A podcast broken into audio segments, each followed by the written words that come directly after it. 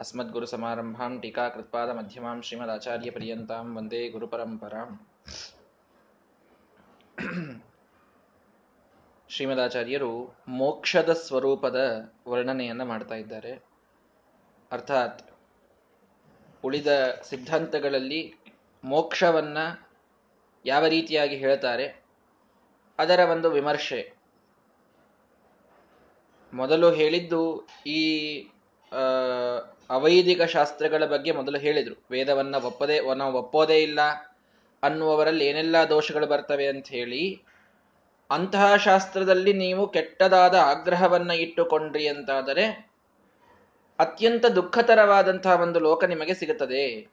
ಅಂಧಂತವಸ್ಸಾಗ್ತದೆ ಅನ್ನುವುದನ್ನ ಹೇಳಿ, ಹಾಗಾದ್ರೆ ನಿಮ್ಮ ಪಕ್ಷದೊಳಗೆ ಅಂತಹದ್ದೇನು ಫಲ ಅಂತ ಹೇಳಿದರೆ, ಆಸ್ಮಾಕೆ ಅಪೇಕ್ಷಿತೆ ಪಕ್ಷೆ ಮೋಕ್ಷಂ ದದ್ಯಾದ ಯತ್ರ ಸ್ವನಂದಿನಪ್ಪಂ ಸಹ ಸೇವಂತೆ ವಿಷಯಾನ್ ಬಹೂನ್ ಅಂತ ಹೇಳಿ, ಎಲ್ಲಿ ಆನಂದಯುತರ, ಯುತರಾಗಿ ಮೋಕ್ಷವನ್ನ ಪಡೆದಂತಹ ಪ್ರತಿಯೊಬ್ಬ ಮುಕ್ತ, ಅತ್ಯಂತ ಅದ್ಭುತವಾದ, ವಿಚಿತ್ರವಾದ, ಅಲೌಕಿಕವಾದಂತಹ ಒಂದು ಆನಂದದ ಅನುಭವವನ್ನ ಮಾಡ್ತಾನೆ. ಅದನ್ನ ಭಗವಂತನ ಅಧೀನದಲ್ಲಿದ್ದು ಅವನು ಅನುಭವವನ್ನ ಮಾಡ್ತಾನೆ. ಎಲ್ಲ ವಿಷಯಗಳ ಭೋಗವನ್ನ ಅವನು ಮಾಡ್ತಾನೆ ಅಂತ ಒಂದು ಮಾತು ಹೇಳಿದರು. ಆಗ ಹಾಗಾದ್ರೆ ಇಲ್ಲ, ಮೋಕ್ಷ ಅಂತಂದ್ರೆ ಅದು ಕೇವಲ ಬ್ರಹ್ಮಭಾವವನ್ನ ಹೊಂದೋದು. ನಮ್ಮ ಅವಿದ್ಯೆ ಹೋಗುವುದೇ ಮೋಕ್ಷ. ನಿರ್ವಿಶೇಷನಾದಂತಹ ಬ್ರಹ್ಮ ಏನಿದ್ದಾನೆ, ನಾವು ಅವನಂತೆ ನಿರ್ವಿಶೇಷರಾಗೋದೇ ಮೋಕ್ಷ ಅಂತ ಒಂದು ವಾದ ಬಂತು. ಆಗ ಶ್ರೀಮದಾಚಾರ್ಯ ಹೇಳಿದ್ರು, ನಿರ್ವಿಶೇಷ ಮೋಕ್ಷ ಅಂತನ್ನೋದಾದ್ರೆ, ಬ್ರಹ್ಮಭಾವವನ್ನ ಪಡೆಯೋದು ಅಂದ್ರೆ ನಿರ್ವಿಶೇಷರಾಗೋದು. ಅದೇ ಮೋಕ್ಷ ಅನ್ನೋದಾದ್ರೆ ಅದು ಯಾವಾಗ ಸಿಗುತ್ತದೆ ಅಂತ ಒಂದು ಕ್ವಶನ್ ಬರ್ತದೆ. ಯಾವಾಗ ಅಂತನ್ನುವುದಕ್ಕೆ ಉತ್ತರ ಕೊಡಬೇಕು. ಈ ರೀತಿ ಜ್ಞಾನವಾದ ಮೇಲೆ ಐಕ್ಯ ಜ್ಞಾನವಾದ ಮೇಲೆ ಆ ಮೋಕ್ಷ ಸಿಗುತ್ತದೆ ಅಂತ ಹೇಳಬೇಕು. ಆವಾಗ ಐಕ್ಯ ಜ್ಞಾನವಾದ ಮೇಲೆ ಸಿಗುವಂಥದ್ದು ಅನ್ನುವಂಥ ವಿಶೇಷ ಅದಕ್ಕೆ ಬಂದು ಹೋಗ್ತದೆ, ಅದರಿಂದ ನಿರ್ವಿಶೇಷತ್ವ ಅಂತ ಅನ್ನೋದು ಹೋಗಿಬಿಡುತ್ತದೆ. ಹಾಗಾಗಿ ಆ ಮೋಕ್ಷವನ್ನು ನೀವು ಹೇಳಲಿಕ್ಕೆ ಬರುವುದಿಲ್ಲ. ಮತ್ತು ಮೋಕ್ಷದಲ್ಲಿ ಬುದ್ಧಿ ಇಲ್ಲ ಅಂತ ನೀವು ಹೇಳ್ತೀರಿ ಬುದ್ಧಿಯೇ ಇಲ್ಲದಂತಹ ವ್ಯಕ್ತಿ ಅವನು ಪುರುಷಾರ್ಥವನ್ನ ಹೇಗೆ ಪಡೀತಾನೆ ಅಂತ ವಿಚಾರ ಮಾಡಿ ಅಂತ ಶ್ರೀಮದಾಚಾರ್ಯ ಹೇಳ್ತಾರೆ. ಪುತ್ಥಲೀಕಾ ಪುರೋಗವತ ಕಟ್ಟಿಗೆಯ ಗೊಂಬೆಯಂತೆ ಕೂಡ್ತಾನವನು ಬುದ್ಧಿಯೇ ಇರೋದಿಲ್ಲ ಅವನಿಗೆ. ಏನೂ ಅನುಭವ ಇಲ್ಲ. ಸುಖದ ಅನುಭವ ಇಲ್ಲ. ಹಾಗಾದರೆ ಅವನಲ್ಲಿದ್ದ ಚೈತನ್ಯವೇ ವ್ಯರ್ಥ. ಅದು ಪುರುಷಾರ್ಥವಾಗ್ಲಿಕ್ಕೆ ಸಾಧ್ಯ ಇಲ್ಲ. ಅಂಥ ಮೋಕ್ಷ. ಎಲ್ಲಿ ಏನೂ ಅನುಭವ ಇಲ್ಲ. ನಾವಿನ್ನೂ ಸ್ವಲ್ಪ ಆದ್ರೂ ಅನುಭವ ಪಡ್ತಾ ಇದ್ದೇವೆ. ಏನೂ ಅನುಭವ ಇಲ್ಲದ್ದೇ ಮೋಕ್ಷ ಅಂತಂದ್ರೆ ಅದು ಪುರುಷಾರ್ಥವೇ ಅನಿಸಿಕೊಳ್ಳುವುದಿಲ್ಲ ಅಂತ ಶ್ರೀಮದಾಚಾರ್ಯರು ಇಷ್ಟು ವಾದವನ್ನು ನಾವು ಹಿಂದೆ ಕೇಳಿದ್ದೇವೆ. ಇದಾದ ಮೇಲೆ ಈಶ್ವರನ ಸಾರೂಪ್ಯವನ್ನ ಕೆಲವರು ಹೇಳುತ್ತಾರೆ. ಅಂದ್ರೆ ಭಗವಂತನ ಅಧೀನನಾಗಿ ಮುಕ್ತ ಇರೋದಿಲ್ಲ, ಅವನೇ ಭಗವಂತನ ಸ್ವರೂಪವನ್ನ ಪಡೀತಾನೆ ಅನ್ನುವಂಥ ಮಾತು. ಮಮ ಸಾಧರ್ಮ್ಯಮಾಗತಾಹ ಅಂತ ಕೃಷ್ಣ ಭಗವದ್ಗೀತೆಯಲ್ಲಿ ಹೇಳ್ತಾನೆ. ಅದನ್ನ ಅವರೊಂದು ದೊಡ್ಡ ಪ್ರಮಾಣವಾಗಿಟ್ಟುಕೊಂಡು ಮಾತಾಡ್ತಾರೆ ಯಾವಾಗಲೂ. ಮಮ ಸಾಧರ್ಮ್ಯಮಾಗತಾಹ ಅಂತಂದ್ರೆ ನನ್ನ ಸಾಧರ್ಮ್ಯವನ್ನು ಪಡೀತಾರೆ, ನನ್ನ ಧರ್ಮಗಳೆಲ್ಲವನ್ನ ಅವರು ಪಡೀತಾರೆ. ಆ ಅರ್ಥದಲ್ಲಿ ನನ್ನ ಸಾಮ್ಯವನ್ನ ಅವರು ಪಡೀತಾರೆ, ನನಗೆ ಅವರು ಸಮಾನರಾಗ್ತಾರೆ ಮುಕ್ತರು ಅಂತ ಒಂದು ವಾದ ಇದು ಬಹಳ ಪ್ರಸಿದ್ಧವಾಗಿ ಇದೆ. ಹೀಗಾಗಿ ಅದಕ್ಕಾಗಿ ಶ್ರೀಮದಾಚಾರ್ಯ ಹೇಳ್ತಾರೆ ಜ್ಞಾನ ಪ್ರಯತ್ನ ವಾಂಛಾವಾನ್ ಈಶೋ ನ ಹ್ಯಶುಭಂ ಹ್ಯಶುಭಂ ವ್ರಜೇತ. ಸ್ವಸಾಮರ್ಥ್ಯೇನ ತೇನೈವ ತಂಚ ಕುರ್ಯಾತ್ ಸತಾದೃಶಂ ಅಂತ. ಅಂದ್ರೆ, ನೀವು ಈಶ್ವರನನ್ನ ಜ್ಞಾನ, ಪ್ರಯತ್ನ, ಇಚ್ಛ ಇವೆಲ್ಲವೂ ಇದ್ದವನು ಅಂತ ಒಪ್ತೀರಿ. ಅಂದ್ರೆ, ಆ, ಅವನಿಗೆ ಅವನಿಗೆ ಎಲ್ಲ ಗುಣಗಳನ್ನು ನೀವು ಒಪ್ತೀರಿ. ಈಶನಾಗಿದ್ದಾನೆ ಭಗವಂತ ಅವನಿಗೆ ಜ್ಞಾನ ಇದೆ, ಅವನಿಗೆ ಪ್ರಯತ್ನ ಅಂದ್ರೆ ಅವನು ಇಚ್ಛಾ ಮಾಡ್ತಾನೆ, ಕ್ರಿಯೆಗಳನ್ನು ಮಾಡ್ತಾನೆ ಅನ್ನುವುದನ್ನೆಲ್ಲ ಒಪ್ತೇವೆ. ಹಾಗಾದ್ರೆ ಅವನಿಗೆ ನೀವು ಏನಾದರೂ ಒಂದು ಅನುಭವವನ್ನು ಒಪ್ತೀರಾ? ನೀವು ಅವನಿಗೆ ಅನುಭವವನ್ನ, ಅನುಭವ ಅಂತಂದ್ರೆ ಅವನು ದುಃಖವನ್ನ ಅನುಭವಿಸಬಹುದು ಅಂತ ಅನ್ನೋದನ್ನು ಒಪ್ತೀರಾ? ಇಲ್ಲ. ನಹಿ ಅಶುಭಂ ರಜೇತ್. ಅವನಿಗೆಂದು ಅಶುಭ ಅಂತ ಅನ್ನೋದಿಲ್ಲ ಅಂತ ಹೇಳ್ತೀರಿ. ಅಂದಮೇಲೆ ಅವನಿಗೆ, ಆ ಮುಕ್ತನಿಗೆ ನೀವು ಬುದ್ಧಿಯನ್ನ ಒಪ್ಪಿದಾಗ ಏನಾಗ್ತದೆ ಅಂದ್ರೆ ಸ್ವಸಾಮರ್ಥ್ಯೇನ ತೇನೈವ ತಂಚ ಕುರಿಯಾತ್ ಸತಾದೃಶಂ ಅಂತ. ಬುದ್ಧಿ ಇದ್ದ, ಇದ್ದಾಗ ಬುದ್ಧಿಯನ್ನು ಒಪ್ತೇವೆ, ಆದ್ರೆ ನಾವು ಭಗವಂತನಿಂದ ಅವನಿಗೆ ಸಾಮ, ಸಾಮ್ಯವನ್ನು ಒಪ್ತೇವೆ ಅಂತ ಅನ್ನೋದಾದ್ರೆ ಇವನು ಜ್ಞಾನ ಪ್ರಯತ್ನಗಳನ್ನು ಉಳ್ಳಂಥವ, ಭಗವಂತ, ಇಚ್ಛೆಯನ್ನು ಉಳ್ಳಂಥವ. ಇದನ್ನು ಯಾಕೆ ಹೇಳಬೇಕಾಯಿತು? ಅವನ ಇಚ್ಛೆ ಇದ್ದಾಗ ಮೋಕ್ಷ ಸಿಗುತ್ತದೆ. ಅವನು ಅಪರೋಕ್ಷ ಜ್ಞಾನವನ್ನು ನೀಡಿದಾಗ ಮೋಕ್ಷ ಸಿಗ್ತದೆ. ಅವನು ನಮಗೆ ಮೋಕ್ಷವನ್ನ ಕೊಡಲು ಪ್ರವೃತ್ತನಾದಾಗ ಮೋಕ್ಷ ಸಿಗ್ತದೆ. ಸ್ವಸಾಮರ್ಥ್ಯೇನೈ? ಅವನ ಸಾಮರ್ಥ್ಯದಿಂದ ನಾವು ಮೋಕ್ಷವನ್ನು ಪಡಿತೇವೆ. ಅವನ ಸಾಮರ್ಥ್ಯದಿಂದ ನಾವು ಮೋಕ್ಷವನ್ನ ಪಡೆದಾಗ ನಾವು ಹ, ಅವನಂತೆ ಆಗ್ತೇವೆ, ಮಮ ಸಾಧರ್ಮ್ಯಮಾಗತಾಹ ಅಂತನ್ನುವಂಥದ್ದು ಸರಿ. ಆದರೆ ಯಾವ ಅಭಿಪ್ರಾಯದಲ್ಲಿ? ತಂಚ ಕುರ್ಯಾತ್ ಸ ತಾದೃಶಂ ಅಂತ ಶ್ರೀಮದ್ ಆಚಾರ್ಯ ಅರ್ಥ ಮಾಡಿದ್ರು. ಭಗವಂತ ಮುಕ್ತನನ್ನ ತನ್ನಂತೆ ಮಾಡ್ತಾನೆ ಅಂತ ಅದರ ಅಭಿಪ್ರಾಯ. ತನ್ನಂತೆ ಮಾಡ್ತಾನೆ. ನನ್ನ ನನ್ನ ಅನೇಕ ಧರ್ಮಗಳವರಲ್ಲಿ ಬರ್ತವೆ ಅಂತ ಕೃಷ್ಣ ಪರಮಾತ್ಮ ಮಾತು ಹೇಳಿದ. ನನ್ನ ಧರ್ಮಗಳು ಅನೇಕ ಧರ್ಮಗಳವರಲ್ಲಿ ಬರ್ತವೆ ಅಂತಂದಾಗ ಅದು ನನ್ನಷ್ಟೇ ಬರ್ತವೆ ಅಂತ ಎಲ್ಲಂದ ಹಾಗಾಯಿತು? ವಿಚಾರ ಮಾಡಿ. ನಿಜ, ಮೋಕ್ಷದಲ್ಲಿ ಭಗವಂತನ ಧರ್ಮಗಳನ್ನು ಪಡೀತೇವೆ ನಾವು. ಏನ್ ಭಗವಂತನ ಧರ್ಮಗಳನ್ನು ಪಡೀತೇವೆ? ಅಲ್ಲೂ ನಮ, ಭಗವಂತನು ಅಪ್ರಾಕೃತ ಶರೀರ. ನಾವು ಅಪ್ರಾಕೃತ ಶರೀರ, ಅರ್ಥಾತ್ ಮುಕ್ತರು ಅಪ್ರಾಕೃತ ಶರೀರರಾಗ್ತಾರೆ ಬಂಧನ ಅವನಿಗಿರುವುದಿಲ್ಲ. ಇವರಿಗೂ ಪ್ರಕೃತಿಯ ಬಂಧನ ಅಂತನ್ನುವುದಿಲ್ಲ. ಅವನದು ಚಿದ್ದೇಹ, ಚೈತನ್ಯಮಯವಾದಂತಹ ಜ್ಞಾನಾನಂದಾತ್ಮಕವಾದ ದೇಹ, ಮುಕ್ತನಿಗೂ ಜ್ಞಾನಾನಂದಾತ್ಮಕವಾದಂತಹ ದೇಹವೇ. ಅವನಿಗೂ ಕೂಡ ಯಾವ ದೋಷಗಳು ಅಥವಾ ದುಃಖದ ಅನುಭವ ಇಂಥದ್ದು ಯಾವುದಿಲ್ಲ. ಇವರಿಗೂ ಕೂಡ ದುಃಖಾನುಭವ ಅಂತನ್ನುವುದು ಆವಾಗ ಇಲ್ಲ. ಸರಿ, ಎಲ್ಲವೂ ಕರೆಕ್ಟು. ಆದರೆ, ನೀವು ನಮ್ಮ ಆಚಾರ್ಯ ಹೇಳ್ತಿರ್ತಾರೆ, ಒಂದು ಕಿಲೋ ಬಂಗಾರ ಇದೆ. ಒಂದು ಲಕ್ಷ ಕಿಲೋ ಬಂಗಾರ ಇದೆ. ಎರಡೂ ಬಂಗಾರ ಹೌದೋ ಅಲ್ಲೋ? ಹೌದು. ಇವೆರಡಕ್ಕೂ ಸಾಧರ್ಮೆ ಇದೆಯೋ ಇಲ್ವೋ? ಇವೆರಡಕ್ಕೂ ಒಂದ್ ಧರ್ಮಗಳು ಒಂದೇ ಇವೆಯೋ ಇಲ್ವೋ? ಇದೆ. ಆದ್ರೆ ಎರಡರದು ಮೌಲ್ಯ ಒಂದೇ ಅಂತ ಒಪ್ತೀರಾ? ಇಲ್ಲ, ಅದು ಒಂದು ಕಿಲೋ, ಅದು ಒಂದು ಲಕ್ಷ ಕಿಲೋ. ಅವೆರಡು ಬೇರೆ ಬೇರೆ ಅಂತ ಒಪ್ಬೇಕು. ಧರ್ಮಗಳು ಸಮಾನವಾಗಿವೆ, ಇದು ಬಂಗಾರವೇ, ಅದು ಬಂಗಾರವೇ ಅಂದ ಮಾತ್ರಕ್ಕೆ ಎರಡರದು ಮೌಲ್ಯ ಕ್ವಾಂಟಿಟಿಯಲ್ಲಿ ಬೇರೆ ಇದ್ದಾಗ ನೀವು ಅದನ್ನ ಒಂದು ಅಂತ ಹೇಳಲಿಕ್ಕೆ ಬರುವುದಿಲ್ಲ. ಆ ಅರ್ಥದಲ್ಲಿ ಅಪ್ರಾಕೃತನಾಗಿದ್ದಾನೆ, ಜ್ಞಾನಾನಂದಾತ್ಮಕವಾದ ದೇಹವುಳ್ಳವನಾಗಿದ್ದಾನೆ, ಪ್ರಕೃತಿಯ ಬಂಧನದಿಂದ ಮುಕ್ತನಾಗಿದ್ದಾನೆ, ಅವನಿಗೆ ಯಾವ ಜರಾಮರಣಾದಿ ದೋಷಗಳಿಲ್ಲ. ಈ ಎಲ್ಲ ಅಭಿಪ್ರಾಯಗಳಲ್ಲಿ ಭಗವಂತನ ಸಾಧರ್ಮ್ಯವನ್ನ ಮುಕ್ತ ಪಡೆದಿದ್ದಾನೆ ಅನ್ನುವುದು ಸರಿ. ಆದರೆ ಭಗವಂತನ ಸಾಮರ್ಥ್ಯದಿಂದ ಅವನು ಪಡೆದಾಗ, ಭಗವಂತನ ಅನುಗ್ರಹದಿಂದ ಅವನು ಪಡೆದಾಗ, ಭಗವಂತ ತನ್ನಂತೆ ಮಾಡ್ತಾನೆ, ಅರ್ಥಾತ್ ತನ್ನ ಧರ್ಮಗಳನ್ನ ಅವನಿಗೆ ಬಿಟ್ಟು ಕೊಡ್ತಾನೆ ಅಂದ ಮಾತ್ರಕ್ಕೆ ಭಗವಂತನಷ್ಟೇ ಪ್ರಮಾಣದ ಗುಣಗಳು ಬರ್ತವೆ ಅಂತ ನಾವು ಅರ್ಥ ಮಾಡುವ ಕಾರಣವಿಲ್ಲ. ಯಾಕಿಲ್ಲ ಅಂತಂದ್ರೆ, ಯಾವನು ಅನಾದಿ ಕಾಲದಿಂದ ಸಚ್ಚಿದಾನಂದಾತ್ಮಕನಾಗಿಯೇ ಇದ್ದಾನೆ. ಅನಾದಿ ಕಾಲದಿಂದ. ಇವನು ಸಾಧನೆ ಮಾಡಿ ಅಂಥದ್ದನ್ನೇ ಪಡೀತಾನೆ ಅಂತ ಹೇಳುವುದು ಇದು ಯುಕ್ತಿಯಲ್ಲಿ ಎಷ್ಟು ವಿರುದ್ಧವಾಗ್ತದೆ ಅಂತ ವಿಚಾರ ಮಾಡಿ.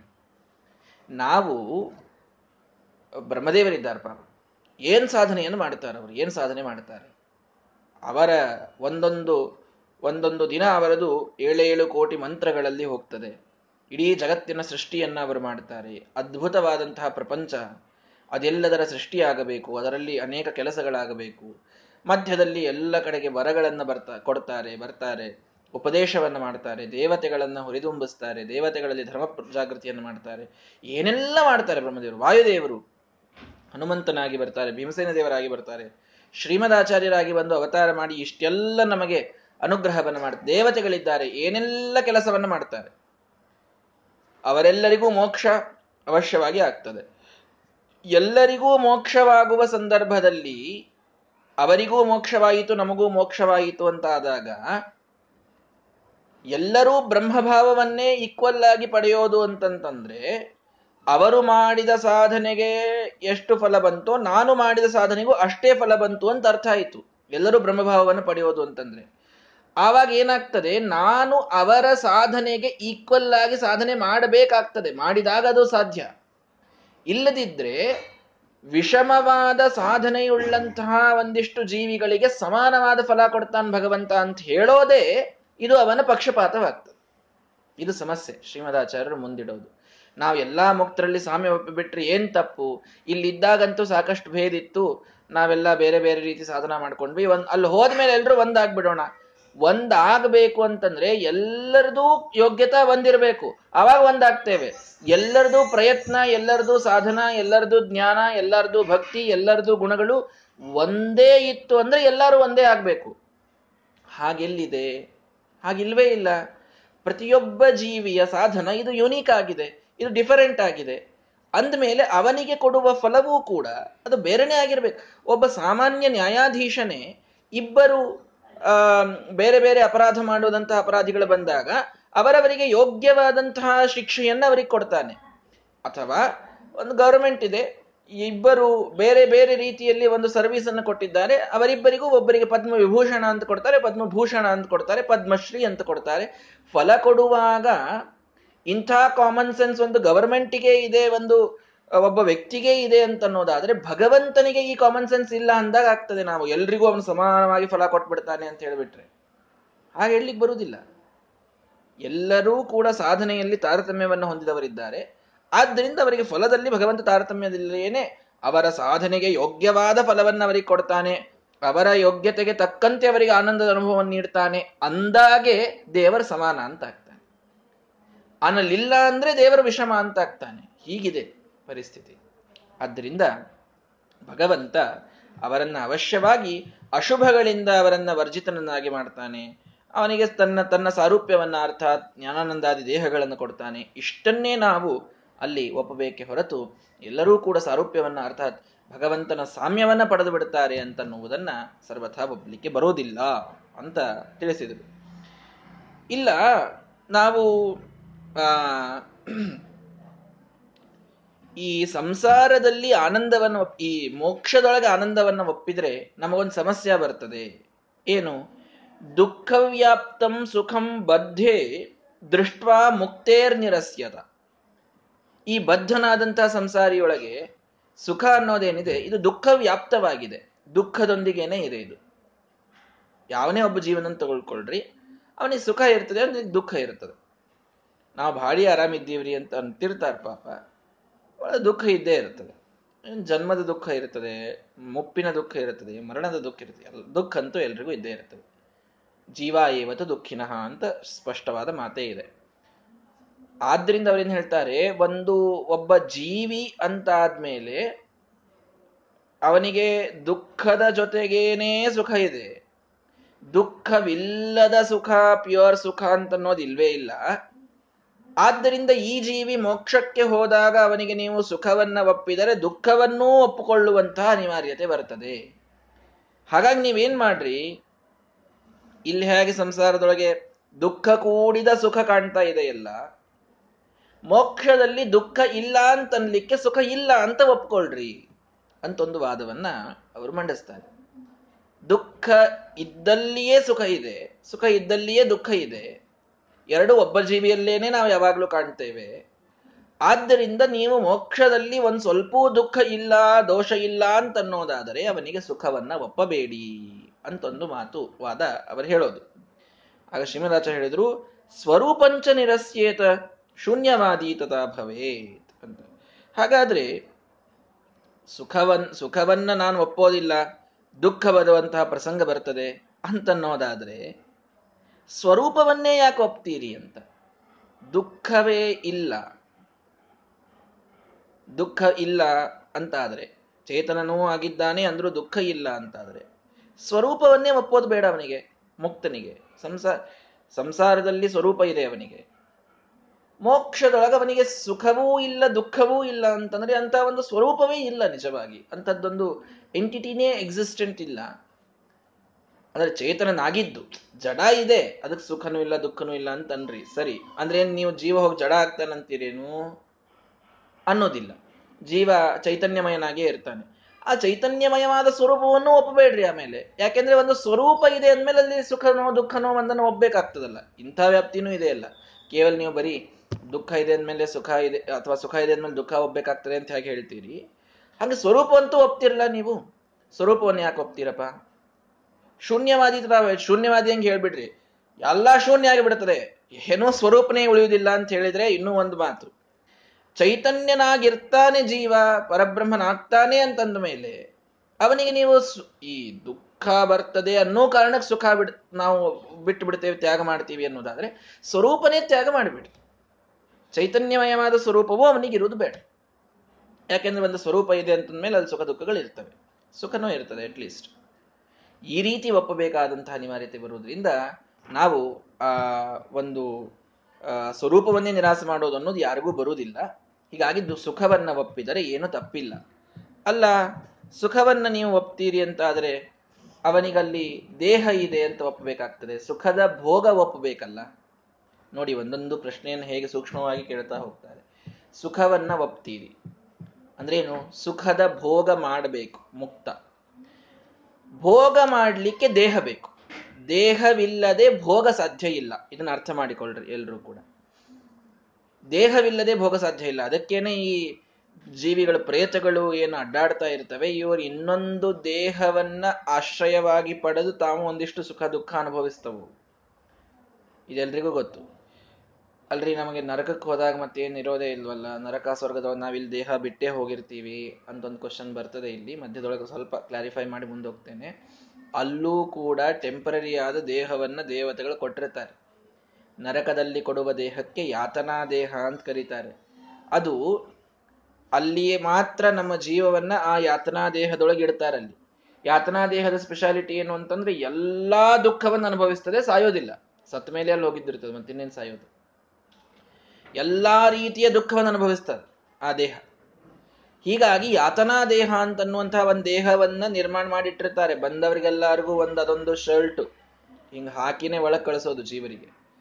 ಇನ್ನು ಸ್ವರ್ಗದೊಳಗೆ ತೇಜೋಮಯ ದೇಹ ಅಂತಿದೆ. ತೇಜೋಮಯ ದೇಹದಿಂದ ಭೋಗ ಮಾಡ್ತಾನೆ ಅವನಿಗೆ, ಆವಾಗ ಸುಖದ ಅನುಭವ ಆಗ್ತದೆ. ಅಂತೂ ಏನ್ ಹೇಳ್ದಂಗಾಯ್ತು? ಜೀವಿಗೆ ಸುಖದ ಅನುಭವ ಆಗ್ಬೇಕು ಅಂದ್ರೆ ದೇಹ ಬೇಕು. ದೇಹದ ಅನಿವಾರ್ಯತೆ ಇದೆ ಅಂತ. ಹಂಗಾಯ್ತು.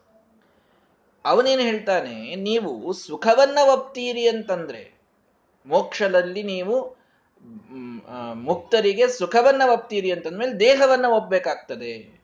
ನಾನು ವಿಪ್ರತಿಪನ್ನ ಸ್ಯಾತ್ ಊರ್ಮಿಮಾನ್ ದೇಹವತ್ವತಃ, ಚೈತ್ರ ಯಥಾ. ಅಂದ್ರೆ, ಆ ದೇಹ, ಆ ಮುಕ್ತನೇನಿದ್ದಾನಲ್ಲ, ಅವನು ದೇಹ ಉಳ್ಳವನ ಆದ ಅಂತಾದ್ರೆ, ದೇಹವನ್ನು ಒಪ್ತೀರಿ ಅಂತಾದ್ರೆ, ಅವನ ಆಮೇಲೆ ಅವನು ಸಂಸಾರಿಯೇ ಆಗಿಬಿಡ್ತಾನೆ. ಸಂಸಾರಿ ಆದ್, ಸಂಸಾರಿ ಇದ್ದಾಗ ಮಾತ್ರ ದೇಹ ಕೂಡ್ತದೆ. ಸಂಸಾರಿಗೆ ಮಾತ್ರ ದೇಹ ಕಂಡಿದೆ ನಮಗೆ. ಸಂಸಾರಿ ಇಲ್ಲದವನಿಗೆ ದೇಹ ಕಂಡಿ, ಕಂಡೇ ಇಲ್ಲ.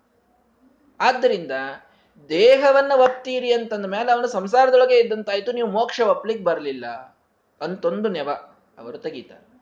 ಆವಾಗ ಶ್ರೀಮದಾಚ ಹೇಳ್ತಾರೆ, ಅಶುದ್ಧ ದೇಹಿತ ಅನ್ನೋದು ಉಪ, ಉಪಾಧಿ ನಿಮಗೆ ಅಂತ. ಅದನ್ನು ಪೂರ್ಣವಾಗಿ ಶಾಸ್ತ್ರದ ಟರ್ಮ್ಸ್ನಲ್ಲಿ ಎಕ್ಸ್ಪ್ಲೇನ್ ಮಾಡೋದಿಲ್ಲ ಅದರ ಭಾವಾರ್ಥವನ್ನು ಹೇಳ್ತೇನೆ. ಸಂಸಾರಿಗೆ ದೇಹವಿದೆ ಅಂತ ನೀವು ಹೇಳ್ತೀರಿ. ಮುಕ್ತನಿಗೂ ದೇಹವನ್ನ ಒಪ್ಪಿದ್ರೆ ಅವನು ಸಂಸಾರಿನೇ ಆಗ್ಬಿಡ್ಲಿ, ಅವನಿಗೂ ಸುಖ ದುಃಖ ಎರಡೂ ಇರಲಿ ಅಂತ ಹೇಳಿಗತ್ತೀರಿ ಯಾಕೆ ದೇಹ ಇದೆ ಅಂದ್ರೆ ನೀವು ದುಃಖದ ಅನುಭವ ಒಪ್ಪಬೇಕು ಅಂತ ಅವ್ರದ್ದೊಂದು ವ್ಯಾಪ್ತಿ. ಶ್ರೀಮದಾಚಾರ್ಯರು ಹೇಳ್ತಾರೆ, ದೇಹ ಇದೆ ಅಂದ ಮಾತ್ರಕ್ಕೆ ದುಃಖದ ಅನುಭವ ಒಬ್ಬೇಕು ಅಥವಾ ಸಂಸಾರ ಒಬ್ಬೇಕು ಅಂತೇನಿಲ್ಲ. ಅಶುದ್ಧ ದೇಹಿತ, ಅಶುದ್ಧವಾದ ದೇಹ ಇದೆ ಅಂತಂದಾಗ ಸಂಸಾರತ್ವವನ್ನು ಒಬ್ಬೇಕಾಗ್ತದೆ, ದುಃಖವನ್ನು ಒಬ್ಬೇಕಾಗ್ತದೆ, ಇಷ್ಟೇ. ದೇಹ ಇದ್ದ ಮಾತ್ರಕ್ಕೆ ದುಃಖ ಒಬ್ಬೇಕು ಸಂಸಾರ ಒಬ್ಬೇಕು ಅಂತಿಲ್ಲ. ಅಶುದ್ಧ ದೇಹ ಇದ್ದಾಗ, ಅಶುದ್ಧ ದೇಹ ಅಂತಂದ್ರೆ ಏನು ಪ್ರಕೃತಿಯಿಂದ ಮಾಡಲ್ಪಟ್ಟ ದೇಹ ಇದ್ದಾಗ ಸಂಸಾರದಲ್ಲಿ ಇರಬೇಕಾಗ್ತದೆ, ಸಂಸಾರದಲ್ಲಿ ದುಃಖಾನುಭವವನ್ನು ಮಾಡಬೇಕಾಗ್ತದೆ. ಅಂದ್ರೆ ದೇಹ ಇದ್ದ ಮಾತ್ರಕ್ಕೆ ಸಂಸಾರಿ ಆಗಬೇಕು ಅಂತ ನಿಯಮ ಇಲ್ಲ. ಆ ನಿಯಮ ಅವ್ರು ಹೇಳಿದ್ರು. ಶ್ರೀಮದ್ ಆಚಾರ ಒಂದು ಇಂಟರ್ಮೀಡಿಯೇಟ್ ಕಾಸ್ ತಗೊಂಡ್ ಬಂದ್ರೆ ಅದನ್ನ. ದೇಹ ಇದ್ದ ಮಾತ್ರಕ್ಕೆ ಸಂಸಾರಿ ಅಂತಲ್ಲ, ಅಶುದ್ಧ ದೇಹ ಇದ್ದರೆ ಸಂಸಾರಿ. ಆ ರೀತಿ ವ್ಯಾಪ್ತಿ ಶ್ರೀಮದ್ ಆಚಾರ್ಯ ಹೇಳ್ತಾರೆ. ಲಕ್ಷ ಕೊಟ್ಟು ಕೇಳಿದ್ರೆ ಗೊತ್ತಾಗ್ತದೆ ಇದು. ಶಾಸ್ತ್ರ ಟರ್ಮ್ಸ್ನಲ್ಲಿ ಉಪಾಧಿ ಅನ್ನೋದನ್ನ ಬಹಳ ವಿಸ್ತಾರವಾಗಿ ಹೇಳಬೇಕು. ಬೇಡ. ಉಪಾಧಿ ಅಂದ್ರೆ ತಿಳಿದುಕೊಂಡ್ಬಿಡ್ರಿ. ಮಧ್ಯದೊಳಗೊಂದು ಕಾರಣ ನಿವೇಶ ಮಾಡುವುದು. ಇದಕ್ಕೆ ಉಪಾಧಿ ಅಂತಂತಾರೆ. ಅವರು ಒಂದು ಕಾರಣ ಹೇಳಿಗತ್ತಿರ್ತಾರೆ ಸಂಸಾರಿ ಆಗಬೇಕು. ಕಾರಣ ದೇಹ ಇರೋದ್ರಿಂದ ಅಂತ. ಶ್ರೀಮದಾಚಾರ್ಯರು ಮಧ್ಯದೊಳಗೆ ಇನ್ನೊಂದು ಕಾರಣ ತಂದ್ರು. ಏನು? ಸಂಸಾರಿ ಆಗುವುದು ದೇಹ ಇದ್ದ ಮಾತ್ರಕ್ಕಲ್ಲ, ಅಶುದ್ಧ ದೇಹ ಇದ್ದದ್ದಕ್ಕೆ ಅಂತ. ದೇಹ ಅಶುದ್ಧ ಇದೆ, ದೇಹ ಪ್ರಾಕೃತಿಕ ಇದೆ. ಆದ್ದರಿಂದ ಸಂಸಾರಿಯಾಗಿದ್ದಾರೆ ಅಲ್ಲಿ ದೇಹವೇ ಅಪ್ರಾಕೃತವಾಗಿದ್ದಾಗ ಸಂಸಾರಿಯಾಗುವ ಪ್ರಶ್ನೆ ಇಲ್ಲ. ದೇಹ ನಾವು ಅಪ್ರಾಕೃತ ಅಂತ ಒಪ್ಪಿದ್ರಿಂದ ಅಲ್ಲಿ ದುಃಖ ಅನುಭವದ ಪ್ರಶ್ನೆಯೂ ಇಲ್ಲ. ಈ ರೀತಿ ನಾವು ಒಪ್ತೇವೆ. ಆದ್ದರಿಂದ ನೀನು ಸುಮ್ಮನೆ ಒಂದೇನೋ ಅನುಮಾನ ಮಾಡಿ, ಅಯ್ಯ, ನೀವು ಅಲ್ಲಿ ದೇಹ ಒಪ್ತೀರಿ ಅಂದಮೇಲೆ ದುಃಖ ಒಪ್ಪಬೇಕು ಸಂಸಾರಿ ಅಂತಂತ ಅನ್ಬೇಕು. ಹಾಗೇನಿಲ್ಲ. ಅಲ್ರಿ, ದೇಹ ಅಂತನ್ನೋದು ಹೇಗೆ ಕೂಡ್ತದೆ. ಮುಕ್ತನಾದ ಮೇಲೂ ಕೂಡ ದೇಹ ಅಂತ ಅನ್ನೋದನ್ನು ಕೂಡಿಸ್ತೀರಲ್ಲ, ಹೇಗೆ? ಯಾಕೆ ದೇಹ ಒಬ್ಬಾರ್ದು ಅಂತಂತಾರೆ ಶ್ರೀಮದಾಚಾರ್ಯರು. ಅಪ್ರಾಕೃತವಾದ ದೇಹ ಇದೆ. ಅಪ್ರಾಕೃತವಾದ ದೇಹಕ್ಕೆ ಅನುಭವ ಇದೆ. ಸುಖಾನುಭವ ಮಾತ್ರ ಇದೆ. ಅಂದರೆ ಮೋಕ್ಷ ಹೊಂದಿದ್ದಾದರೆ ಸುಖಾನುಭವ ಮಾತ್ರ ಇದೆ. ಇಲ್ಲ, ಅಂಧಂತ ಮಸ್ಸಿಗೆ ಹೋದವರಿಗೂ ಅಪ್ರಾಕೃತ ದೇಹ ಇದೆ. ಅವರಿಗೂ ಪ್ರಕೃತಿ ಇಲ್ಲ. ಅವರಿಗೂ ಲಿಂಗದೇಹ ಭಂಗ ಆಗಿರ್ತದೆ. ಅದು ಕೇವಲ ದುಃಖಾನುಭವಕ್ಕಾಗಿರ್ತಕ್ಕಂತಹ ದೇಹ. ಅಂತೂ ದೇಹ ಅಂತ ಬಂದ್ರೆ ಅದು ಸಂಸಾರದೊಳಗೆ ಇರಬೇಕು ಅಂತಿಲ್ಲ.